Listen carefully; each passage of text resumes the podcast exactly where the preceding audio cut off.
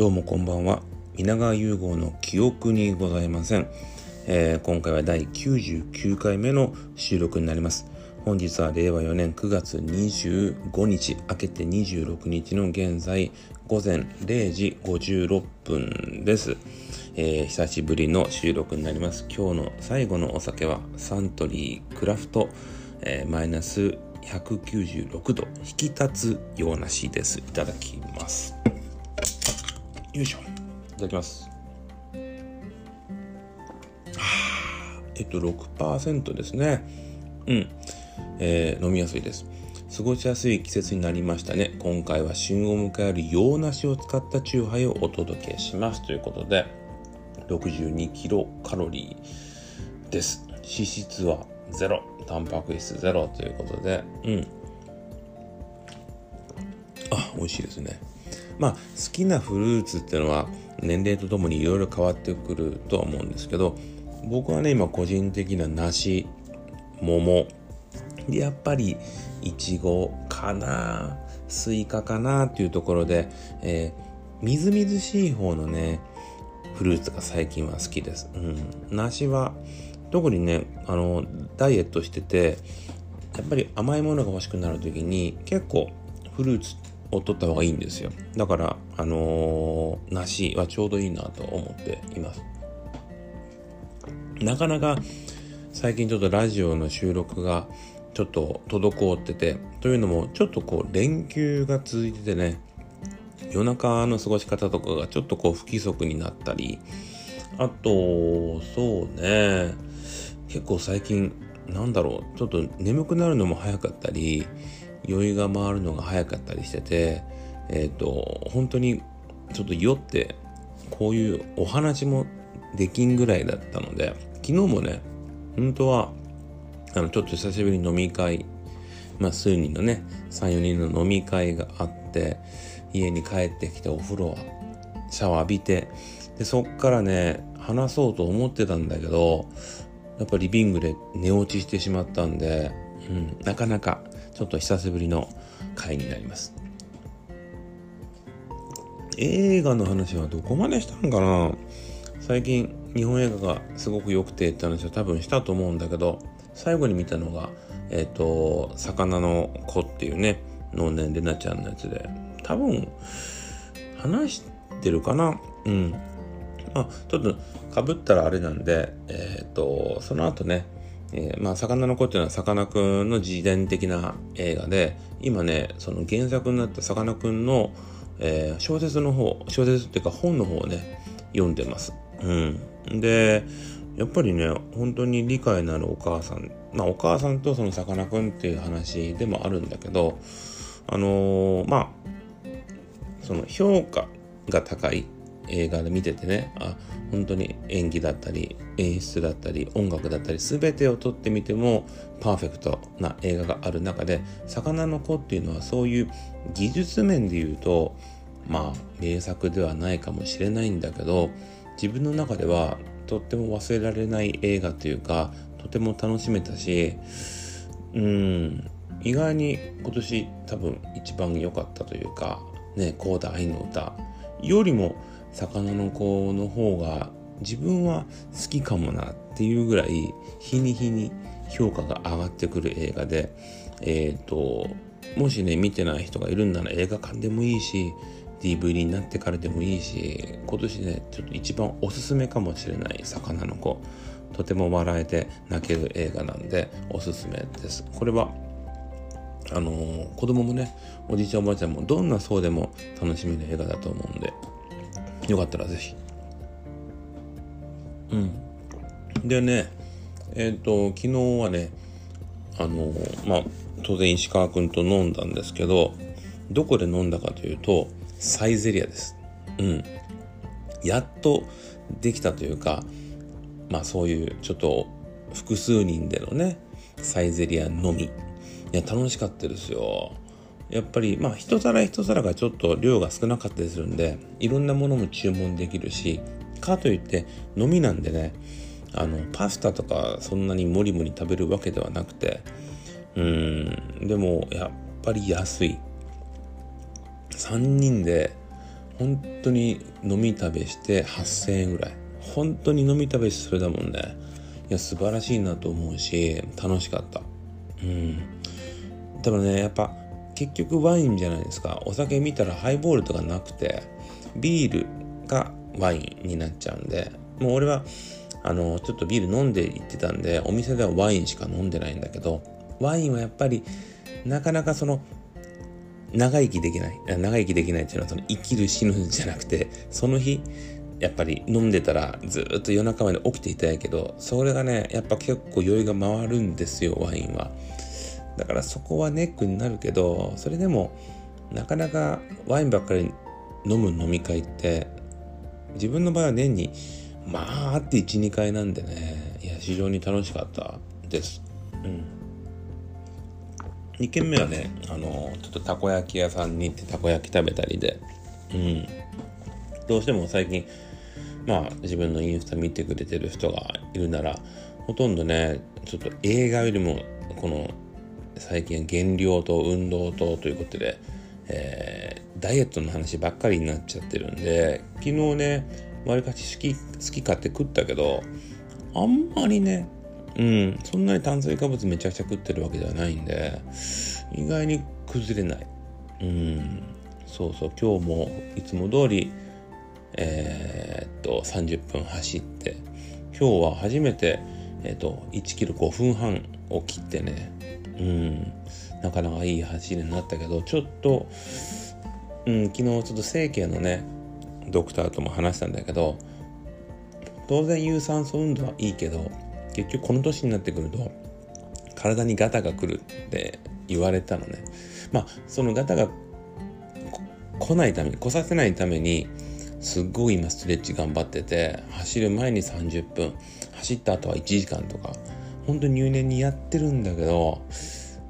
あのー、股関節のねここなんていうのかな。ちょっと上縁、うん、上の一番こうコキコキなるところ。関節がねくるくる動くところ。上縁のところがね押さえるとやっぱ痛くて。あなかなかまだほぐせてないところがあるんだなって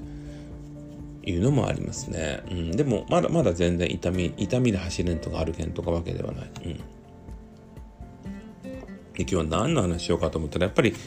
今日はね朝から話題になってたのは、えーね、メイウェザーと朝倉未来選手の試合が、えー、今日ありました。まあメイウェザーがね日本に来てからも六本木で遊んでたりとかみくるくんはみくるくんで会見に2時間ぐらい遅れたりとか、まあそういうなんか雑音ってのはいっぱいあったんだけど、あの、僕は今回のチケットはまあ買ってません。ね、えっ、ー、と、前回のね、たけるくんと、あの、たけるくんとね、えー、天心の試合は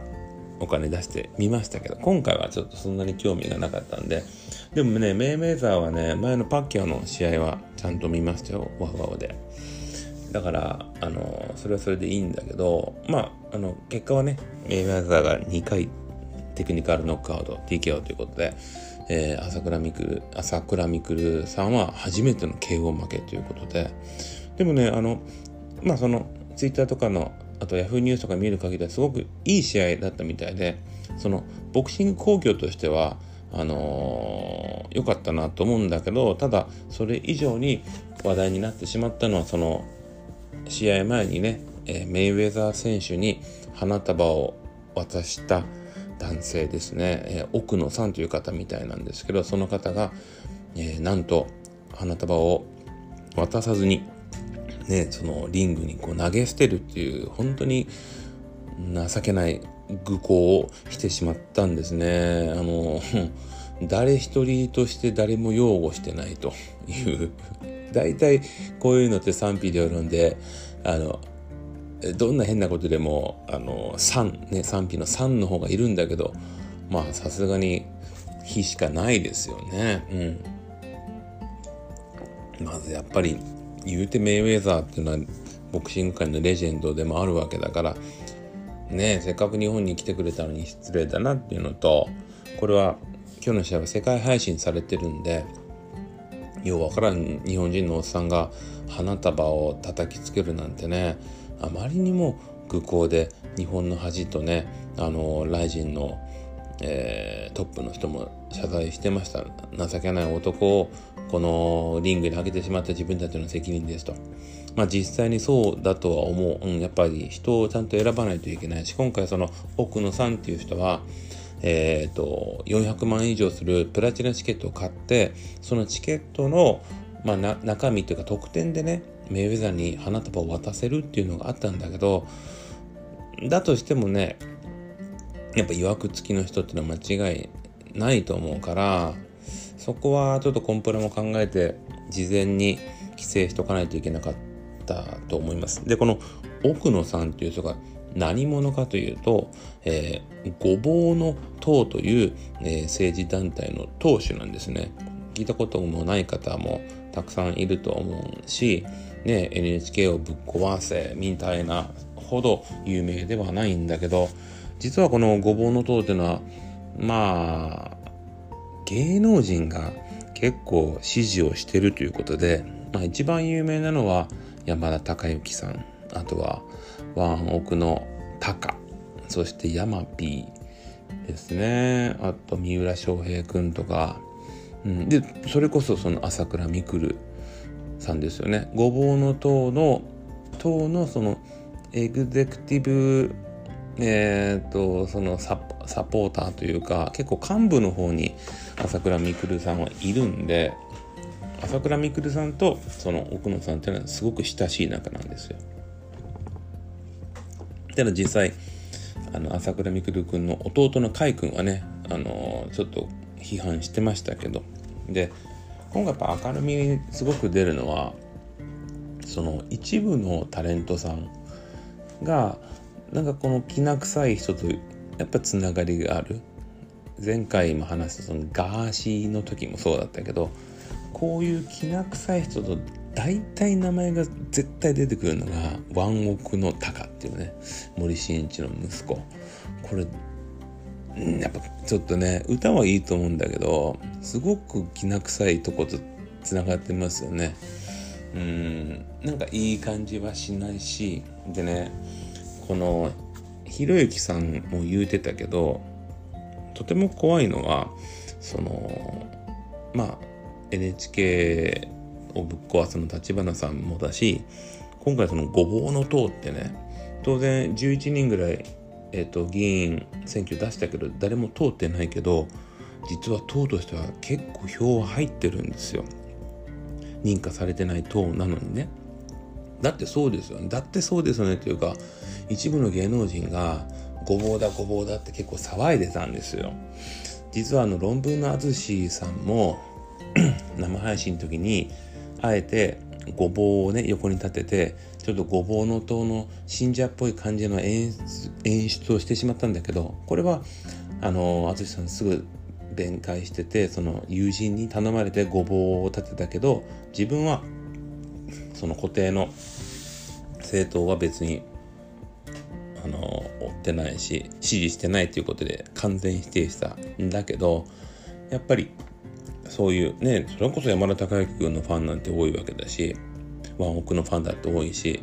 そういう人たちがこのごぼうの塔にやっぱ入れるわけですよね。NHK をぶっ壊せの時もそうですよね。結局ね票を取ったと議席を取ったと興味本位でそういうとこに入れる若い世代がいるんですよ。これがやっぱり怖いことでその政治にも言えることだしいわゆる迷惑系 YouTuber とか炎上系のまああのニュースだったりねその配信者っていうのがいるんだけどそういう人たちに一定のやっぱり有権者というか人がね集っちゃう。これが怖いことでその迷惑をかける人たちに加担しちゃうってところで本当はノーなんだけどなんかそこがある程度の人がそこを追っちゃうと有名になっちゃってだから有名税じゃないけど有名になって興味を持ってみたいな。だから今回その花束を渡さないっていう愚行なんだけどこれでこの奥野さんっていう人はやっぱり知名度を上げるわけです。でああの人ねあの変な人ねじゃないんだけどあ一部ではようやってやったと。アメリカ人の黒人に対してようやったったみたいなアホがおるわけですよ。そこが怖いんですよね。うん。だって、まあ、いわゆる泡沫党って言いますね。泡沫党っていうのはあの僕らの世代で言うとマック赤坂さんとか要は泡沫って泡ですよね。泡みたいに立ち上がってすぐ効いてしまうということで選挙に出ても勝てるわけがないっていう人がいたんです過去にも。変な人が選挙に出て変な演説してみたいな。そういう人が選挙で通るわけなかったんだけど今通っててそこがちょっとこの国この国だけじゃないんですよね。これの一番末路はアメリカでトランプが勝ったっていうそこにもなっちゃうし今回、えーと、イタリアでもすごいもう極極右ですね。もう右寄りのすごい女性の人が 選挙で勝ちそうで。うーんなんか世界的にもちょっと怖い方に足を踏み入れてるところがあるんでしっかりそこは踏みとどまってね興味本位とかなんか変な自分の水準で決めるべきではないなと。それをちょっと今日は話してますねそう実は今日そんなに酔ってません ね記憶にはあるんでしょうね今日はねえっ、と、溜まってた、えっ、と、ドラマを見ました。ちむどんどん来週最終回なので、今週まで全て見ました。まあ、結論で言うと僕はとても大好きな、ごめんなさい。とても大好きなドラマで、うちの親父も大好きで、うちの部長も大好きでという。で、ただね、今週見終わって終わったんですけど、あと1週間何やんねんっていうね、もうほとんど話終わってて、あと1週間いらんだろうっていうぐらい、ちょっとね、急ぎすぎました。もう、今までタラタラタラタラとやってて、この1週間であの6年ぐらい進んでてですね、えー、逆にじゃあ来週何やんだっていうとこ、まあ、そこも面白いし、愛嬌で、えー、いいんじゃないかと思うけど、うん、次のね、あのー、福原、はるかちゃん？ね。僕はあの息子がちっちゃい時に NHK 教育でマリンちゃんとかいうねあのお料理のやつやってたその福原遥ちゃんが、えー、大人になって今度朝ドラ出ますけど見るつもりなかったんですけどちょっとだけやっぱり朝ドラの魅力っていうのがあってただね今回ね実は今回の朝ドラは普段は月から銅なんですけど今回月から金だったんですよ。で土曜は総集編1週間の総集編。だからね1は少ないだけで全然見やすいわけ。時間的にね。15分短いだけで。それがえっ、ー、と再来週から「舞い上がれ」はねまた週6に戻りますんで。でもちょっと気になって見るかもしんない。うん。今回の新しいドラマはもう長澤まさみちゃんのがほぼほぼ一択なんで時間もあるしまああとはね鎌倉殿殿があるぐらいなんで鎌倉殿がね最高ですよこれほんと見てなかった人はねちょっと後悔しちゃうぐらいめちゃくちゃいいのよね。中川大志くんが先週ね畠山殿が最後を迎えましたけど本当に僕は大河をね23回話を見直したの初めてそれぐらい僕の中の大河ではもう神回だったんですけどねそしてもう一個見てた、えー、初恋の悪魔を見終わりました。まあ、これはちょっとネタバレはならん程度に言いますけど、うん。まあ、結論から言うと坂本雄二さんの作品としてはうんやっぱりちょっと弱かったかなというところでうん。日テレと坂本さんの相性がちょっと今回のドラマで違ってきたしうんお金かけてないなっていうのが少し伝わってきてやっぱり TBS の方がしっかりしてるかなっていうのは個人的には思ったけどまあでも最後の方グググググっとちょっとサスペンス要素も面白かったんでそこはそれでありだしえっ、ー、と林遣都君の自分の中の評価はすごく上がりました。うん、今回ねやっぱあのー、どちらかというと大河君よりは林遣都君が主人公だと思うんで林遣都君良かったし僕は、えー、おっさんずラブの林くんがすごく好きだったからね。続編で出てこなかったのが一番寂しかったし、うん、子役でスタートしたけどやっぱりなかなかいい俳優さんになったなと思いました。もうちょっとで飲み飲み明かしそうなので今日はまあこれで寝るかな。明日はねまた映画見に行きます。午前中はちょっとのんびりしようかなとも思ってんだけどうん。ね。なかなか9月に入っても暑い。ねえ。えっと30度とかあったりもするんで。でもね夜はちょっと歩くととても涼しいんで散歩とかするにはちょうどいいしね。今回実はその坂本ゆりさんも書いてたけどそのこの秋口の夜の涼しくて風が気持ちいい風が気持ちいいなっていうそういった思いを乗せたドラマっていうのを書いてたからなるほどなとも思うしうんまあこれでまた坂本さんドラマ書くのねあと1年ぐらい待たないかんからうんやっぱり個人的にはフジテレビぐらいで松たか子さんとかとやってくれた方が俺は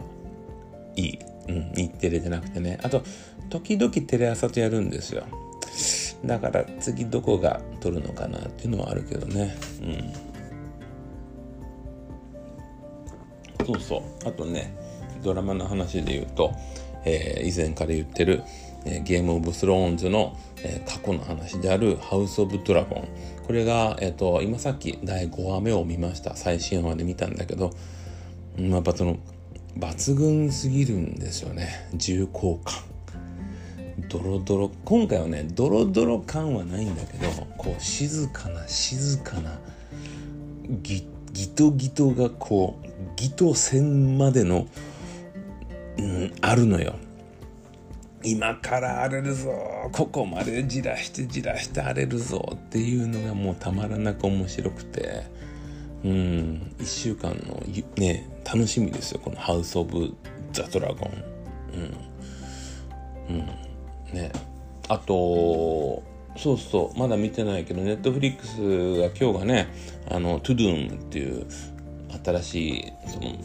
いろんな国でねこの今後のネットフリックスの作品の配信されるのの紹介をするのがあったんだけどまあやっぱなかなかねネットフリックスもその経営がうまくいってない部分があるんだけどやっぱ底力があるしでねこれ配信の話をすると今日本で言うとネットフリックスがあってで、えー、ディズニープラスがあってそしてまあ Hulu があったりだ。ね UNEXT があったりだ。ただねやっぱこっからちょっと怖いのが怖いとかどんどん出てくると思うのが Apple TV ですよね。うんアップルさんがすごくいい企画を作ってきてるんでこれネットフリックスアップルディズニープラスそして日本にはまだ来てない HBOMAX ってのがあるんでこの4つうんどこが勝つかとでもうちょっと話していいかなあの今年の映画界見てて思うんだけどあの日本映画がすごくいいよねっていうのは日本映画がいいのはあるけど本当にハリウッドというかドメジャーのアメリカ映画が全然来てないのよ。うん、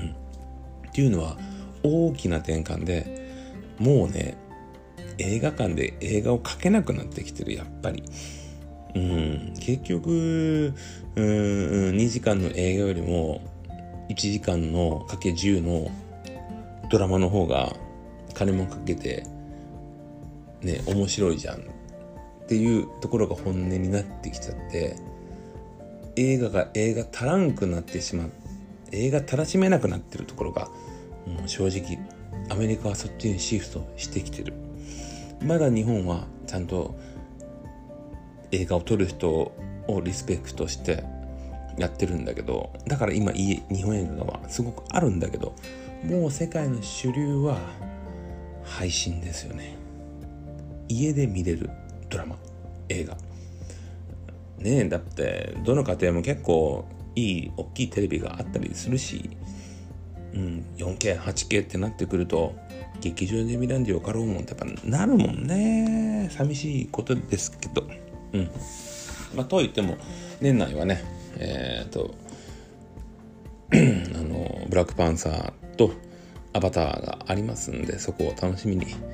やっていけたらなと思います。ということで今日もいつも通りのエンタメの話をしてきました。えー、次が第100回。第100回なんでね、ちょっと特別なとか考えるけど、そんな多分余裕はないと思うんで、まあ僕らしく自然にやっていけたらなと思います。では皆さん、おやすみなさい。